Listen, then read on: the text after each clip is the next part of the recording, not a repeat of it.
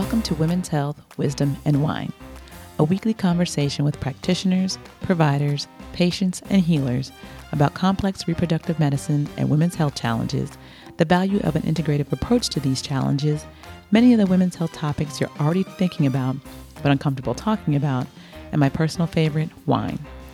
I'm your host, Dr. Lorena White, an integrative reproductive medicine and women's health provider, licensed acupuncturist, clinical herbalist, and a former labor support doula in the Washington, D.C. metro area. My goal is to bring women's health-specific evidence and expertise to the forefront of daily women's health and wellness news through informative conversations. If you have ideas, questions, and specific topics that you would like us to cover in future podcast episodes, please leave them in the comment section or send us an email at info@lorenawhite.com. To learn more about our team's approach to care, visit our website at www.lorenawhite.com. As you enjoy the podcast, conversations, and wine time, remember to follow the podcast, leave a 5-star rating, and tap on the bell to make sure you never miss an episode. Let us know, what is your favorite topic? Who has been your favorite guest, and who would you like to hear from on the next pod? Most importantly, share the podcast and your favorite episode with a friend or colleague. Lastly, remember that this podcast is not designed to be a substitute for a bona fide relationship with a licensed or certified healthcare professional.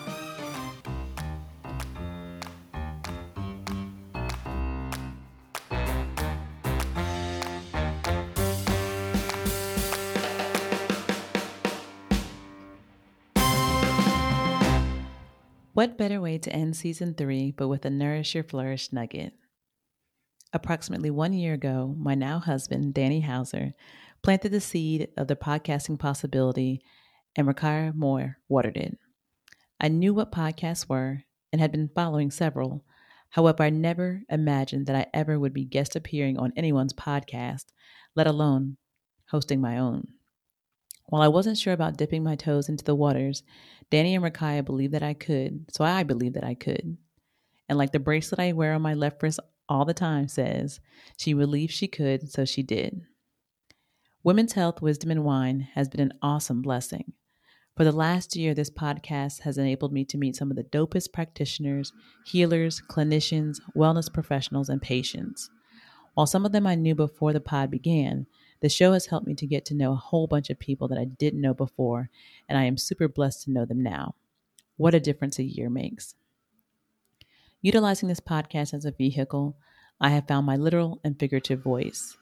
In a country whose healthcare system falls woefully short of addressing the needs of the least of these, namely Black women and their children, my aim is to not only upset the apple cart by revolutionizing the industry, one healing experience at a time, and creating a women's health oasis, fertile ground in a barren land, but to be a disruptor, one who has reimagined what comprehensive integrated reproductive medicine and women's healthcare could and should be. The Edamonia Center forms a synergistic flow between conventional medicine and traditional medicine modalities, so the care women receive is not only transformative, it's also restorative. April is a month full of awareness observances. As such, we're going to start off season 4 using the Nourish Your Flourish nuggets to talk about some of the lesser known aspects of women's health that we need to pay attention to, but oftentimes get overshadowed by better funded initiatives. As such, this month we will discuss the sexually transmitted infections, sexual assault prevention, fertility awareness instead of infertility awareness, and the state of Black maternal health. So let's begin. Prepared and in the know. Infertility awareness will be big this month. From support groups to fertility-boosting diets, you'll probably be bombarded with ads, messages, and posts about all things infertility, if you haven't been already. This month, though, we're going to focus on fertility awareness.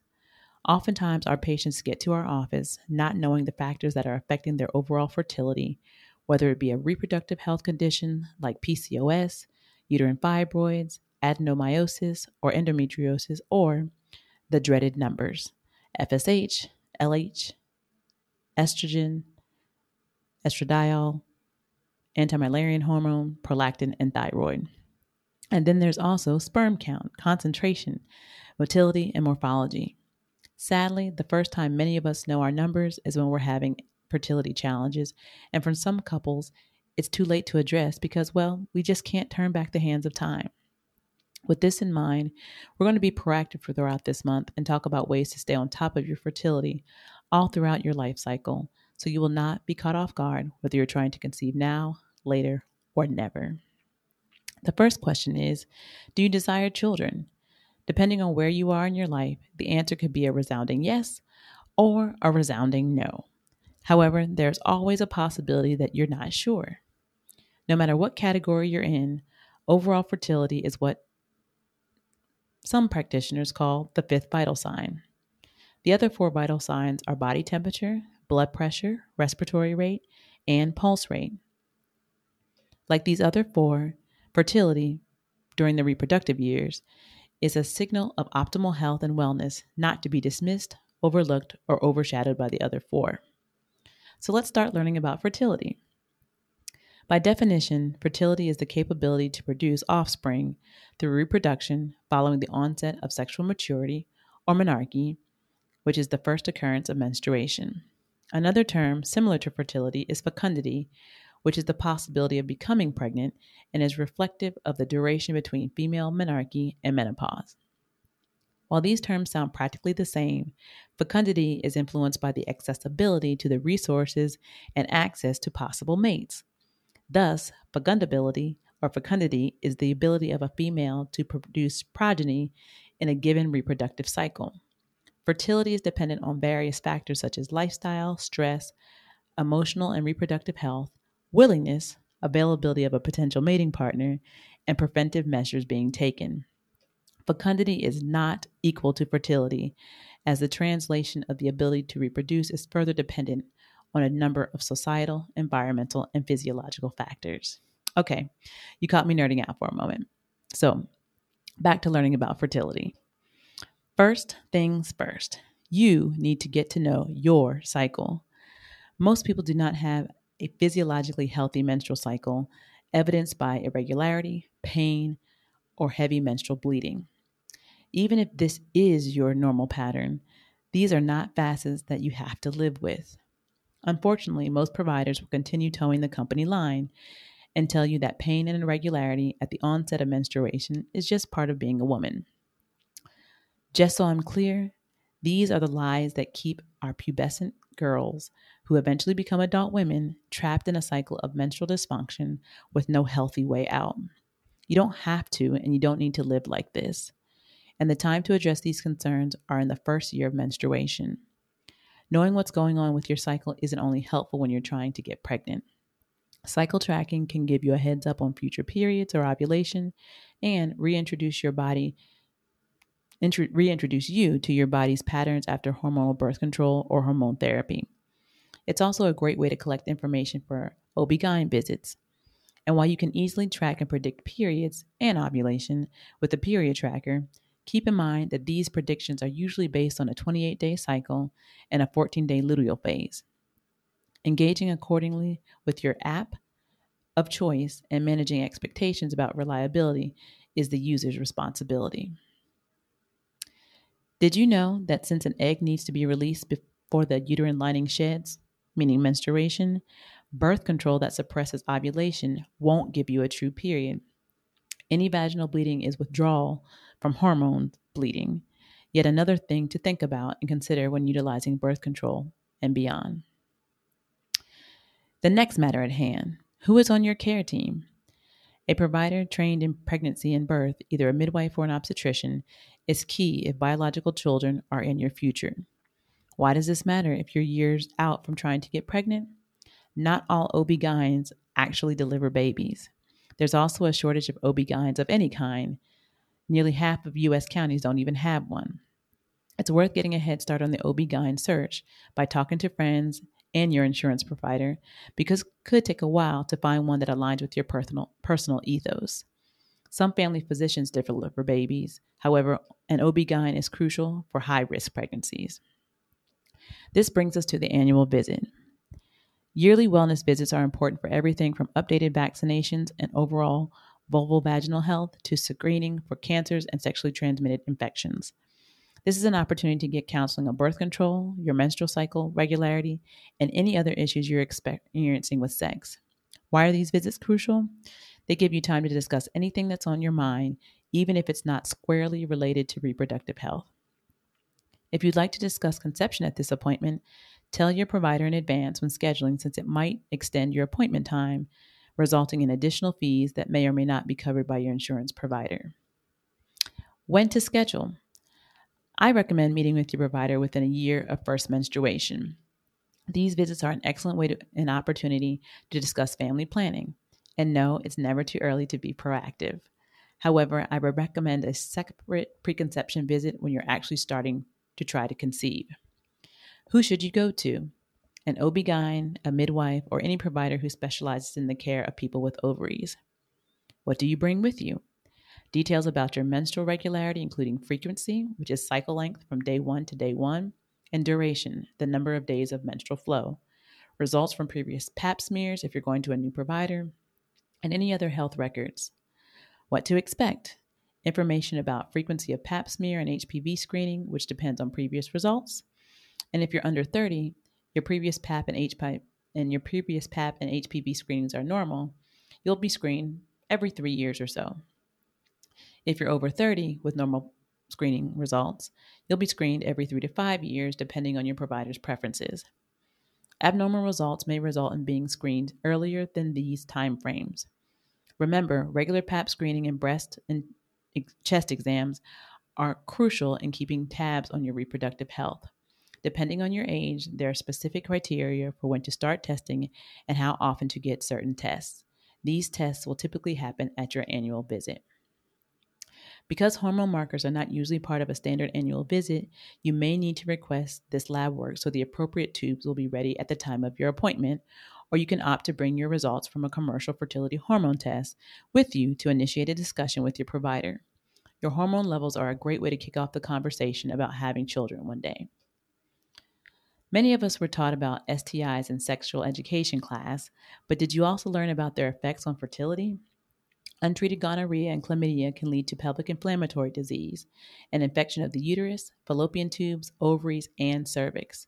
About 25 to 35% of infertility cases among people with ovaries involve damage to the fallopian tubes, which untreated PID or pelvic inflammatory disease can cause.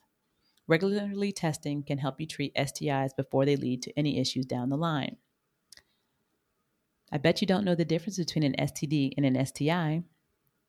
STDs, sexually transmitted diseases, and STIs, sexually transmitted infections, are similar, but they're not the same. An STD, which is the more familiar term with disease, means suggesting obvious symptoms. The I for infection includes often overlooked issues with mild or no symptoms, which underscores the importance of timely screening. And speaking of STIs, the human papillomavirus, or HPV, is extremely common, so the vaccine is often recommended for people 26 and under, a recommendation based purely on the probability of first sexual encounter. About 80% of sexually active people get HPV at some point in their lives. The vaccine is designed to protect you against 2 HPV strains that lead to about 70% of cervical cancers and 86 to 95% of other related cancers. While HPV on its own doesn't affect fertility, cancer and treatment, chemotherapy and surgery can. While the vaccine is deemed safe to get from 9 to 45 years old, it's important to get the vaccine before or after pregnancy, not during, which for me calls into question overall safety, but that's another pod. Also, if you're older than 26, talk to your doctor about whether or not the vaccine is truly needed. Did you know that the HPV vaccine is one of only 2 cancer-causing infections we have vaccines for? The other prevents hepatitis B, which can lead to liver cancer. While people get pregnant at all sizes, body fat percentage can affect conception. A low body fat percentage can make the hypothalamus, a vital part of the brain, sluggish and lead to irregular or absent periods. A high body fat percentage can increase estrogen levels, which also interferes with your cycle. In general, while it's natural to lose or gain weight over time, gaining 1 to 2 pounds a year is average, preventing future weight gain can make a difference in fertility. Did you know that even though body mass index or BMI is an imperfect measurement with a problematic history, especially for brown and black people, because it's so easy to calculate, doctors and researchers continue to view it as the gold standard for estimating body fat percentage. Regular exercise is good for everyone, and we all have an amount that's optimal for us. Why does this matter for your reproductive health? For some people, more vigorous intensity exercise like running and swimming each week may cause an energy deficiency and negatively affect ovulation. With that said, moderate intensity exercise, think workouts that you can talk through of any amount, is beneficial. Now back to the numbers. How many kids do you want? Whether you want them and conception rates by age will all affect your timeline. If you desire children, have you visualized your plan for kids with the most important factors pulled into the mix?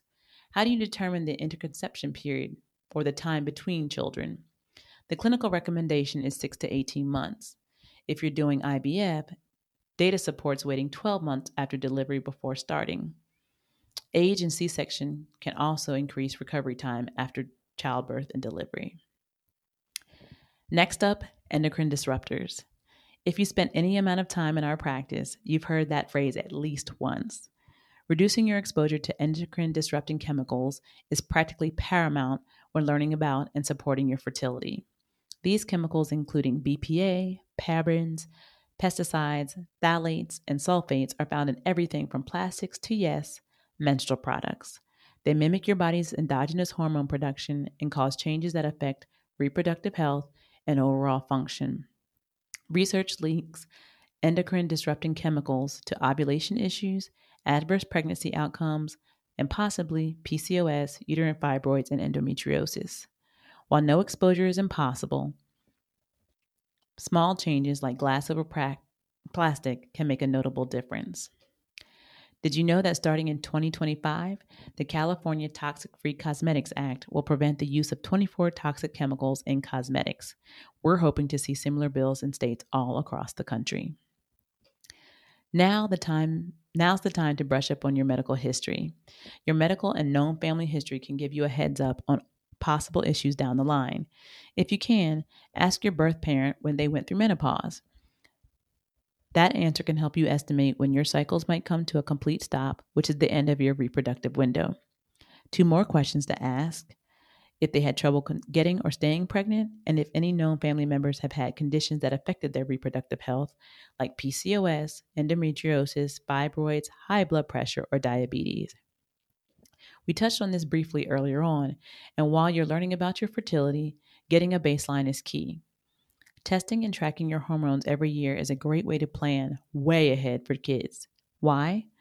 Hormones are fertility detectives. They clue you in on ovarian reserve, your egg count, menopause timing, potential outcomes of egg freezing or IVF, and red flags that could get in the way down the road. When we talk about hormones, we focus on the major reproductive hormone players, including AMH, anti-Müllerian hormone, which measures ovarian reserve, TSH, which measures thyroid health, estradiol, FSH, and LH, which measures ovulation and periods. Prolactin, also known as the milk hormone, is also important to know because high levels suppress ovulation. Annual testing provides you fresh data and shows you how your hormones change over time so you can make informed decisions. Unfortunately, keeping finances on the brain is a necessary part of this fertility awareness journey. If having a kid is on your radar, there are unsurprisingly many costs involved in this process. Depending on how you're planning to conceive, think about the associated costs so you can start saving up or investigating options for insurance coverage. It's important to factor these expenses into your timeline for kids. Childbirth costs range from $8,000 to $19,000 with insurance, and how much you pay out of pocket can be anywhere from $1,000 to $2,500. Why is there a range? Vaginal birth versus C-section, which accounts for about 31 to 32% of deliveries in the United States. On average, each year of a child's life costs about $13,000. The U.S. Department of Agriculture puts the overall cost of raising a child at $233,610, and these costs vary widely from family to family. Having to revisit insurance coverage can be a drag. Getting pregnant, however, you're doing it, isn't always free, even if you have insurance. If you do have insurance, it's a good idea to review your plan to see what it covers before you start trying to conceive.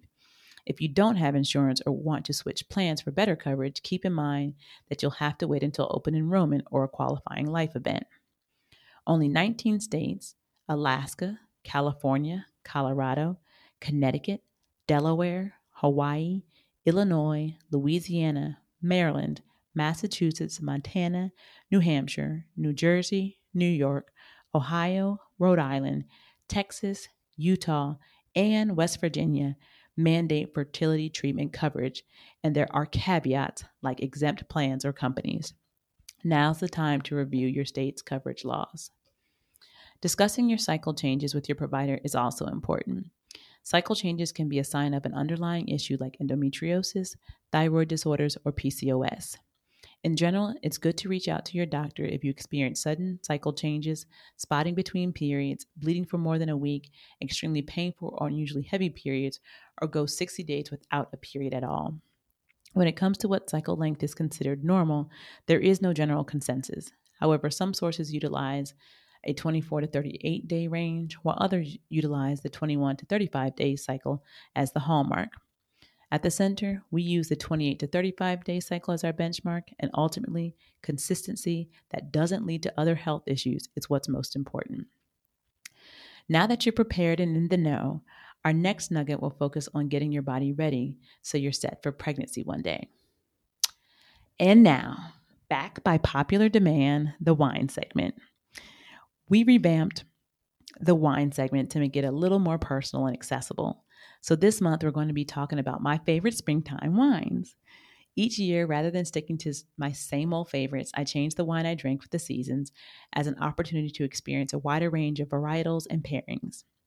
As the weather warms and my taste buds start to crave wines that are fresh and clean, I've started picking out some wines for their lightness and simplicity. As many of you know, I am not a white wine fan. However, the acidity in white wines enhance its refreshing, crisp qualities, making white perhaps a go-to as the weather gets warmer. Not all whites offer the same qualities, though. When the weather starts getting warmer, I'll opt for dry whites with high acidity and light to medium bodies, as they tend to be crisper and more refreshing to me. Unoaked wines such as Albariño, Sauvignon Blanc, or Pinot Gris have a lighter, fresher taste, so they pair well with springy foods like seafood and poultry. As light wines go, these are typically meant to be consumed young when they have the most freshness and fruitiness. Chablis is another great springtime white. As an unoaked Chardonnay, it still appeals to those who prefer something lighter with a high acidity that pairs beautifully with wine-friendly foods such as a charcuterie board. Unlike its oaked counterparts, Chablis does not have a buttery finish or an overly ripe fruit character.